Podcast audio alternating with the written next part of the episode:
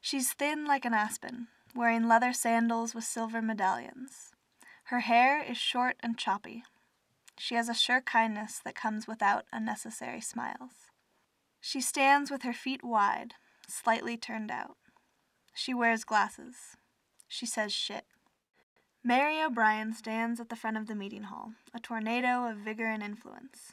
She's a biologist working for the Grand Canyon Trust, a nonprofit aiming to protect and restore the Colorado Plateau.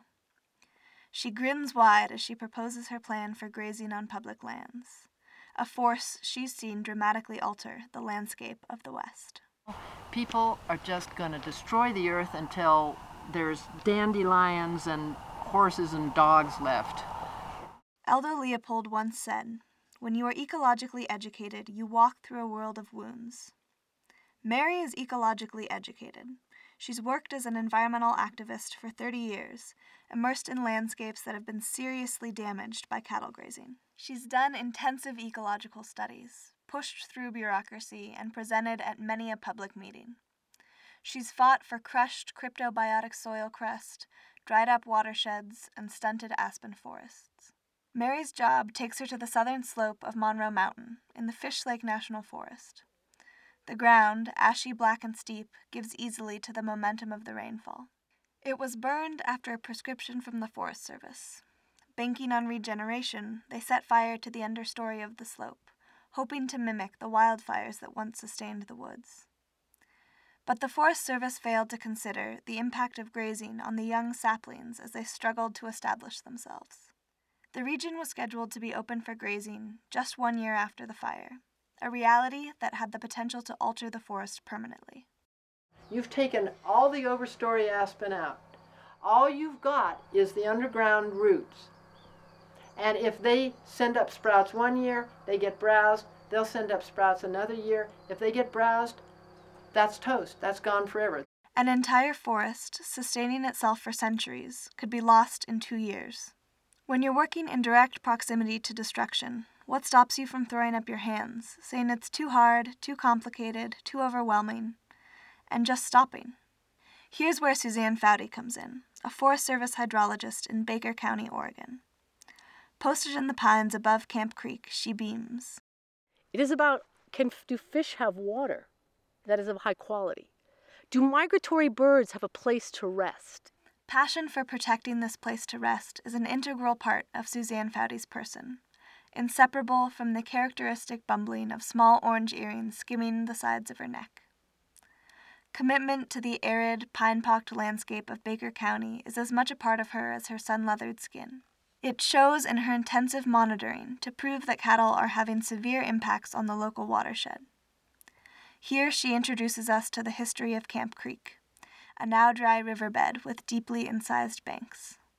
Uh, beaver were trapped out, the large carnivores were removed, and consequently, it triggered a whole series of interdependent and interrelated activities. There were periods when there was enhanced rainfall, dams broke, channels incised, channels widened, livestock were put on. Uh, they further altered both the cover on the ground and on the hillsides. Suzanne, like Mary, works in a world of wounds. And what we've done is we've sort of had this complete unraveling between streams, their valley floors, and that loss of water from these valley floors has resulted in total change in vegetative communities, and water tends to leave our watersheds much faster.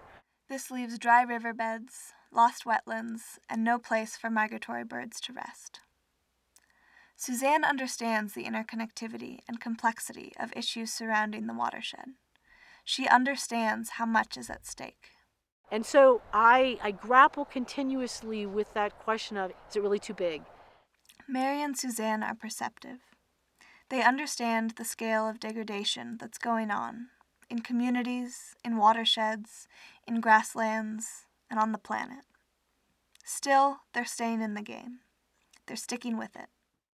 Mary and Suzanne are stubborn. You like to trap? Too bad. It's not an appropriate, it's not appropriate. Go find another way to entertain yourself in the winter, okay? They are unwilling to be paralyzed by inaction. They look for small opportunities rather than pining for whole problem solutions. They act where they can. What gives me hope is that I know that we are capable if we make different choices.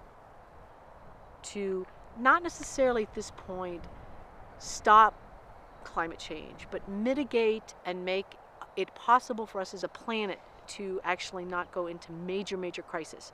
Not that crisis won't be there, but it doesn't have to be it doesn't have to be as bad as it is. Suzanne makes this sound easy, but often that's not how it feels.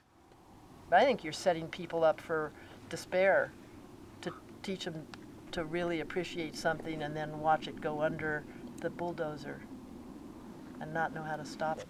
Because there's ways to stop the bulldozer.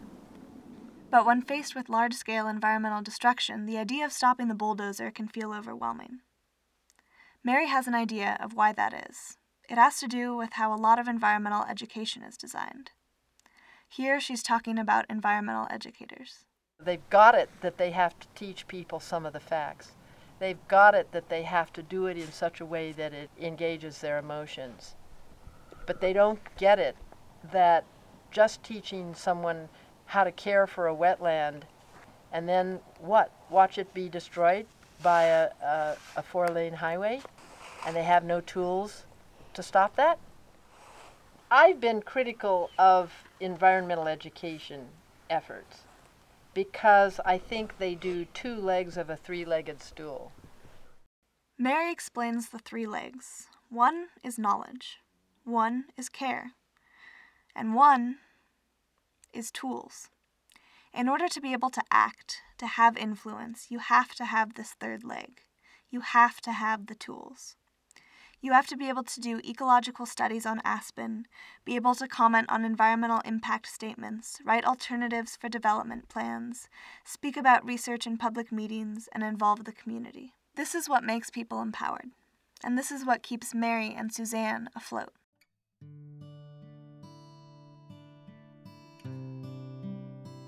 Back in Camp Creek, Suzanne stands amidst a sea of aspen leaves that flicker over an eroding stream bank in 2008, if we had stood here, we would have not, we would have seen just a couple of dead aspen above the conifers. And so now when I look at it, I actually see a huge swath of aspen that are starting to turn color. And when I walk through it, it's true that the leaves look extremely stressed, but I'm seeing aspen actually show up and begin to get a little bit of height. Mary and Suzanne are stubborn. They may be walking in a world of wounds, but they're doing it with every ounce of determination they've got. They're empowered to walk through the world without being paralyzed by inaction. If the world's getting reduced to cats or dogs and horses and dandelions, then I'm going to defend the dandelion.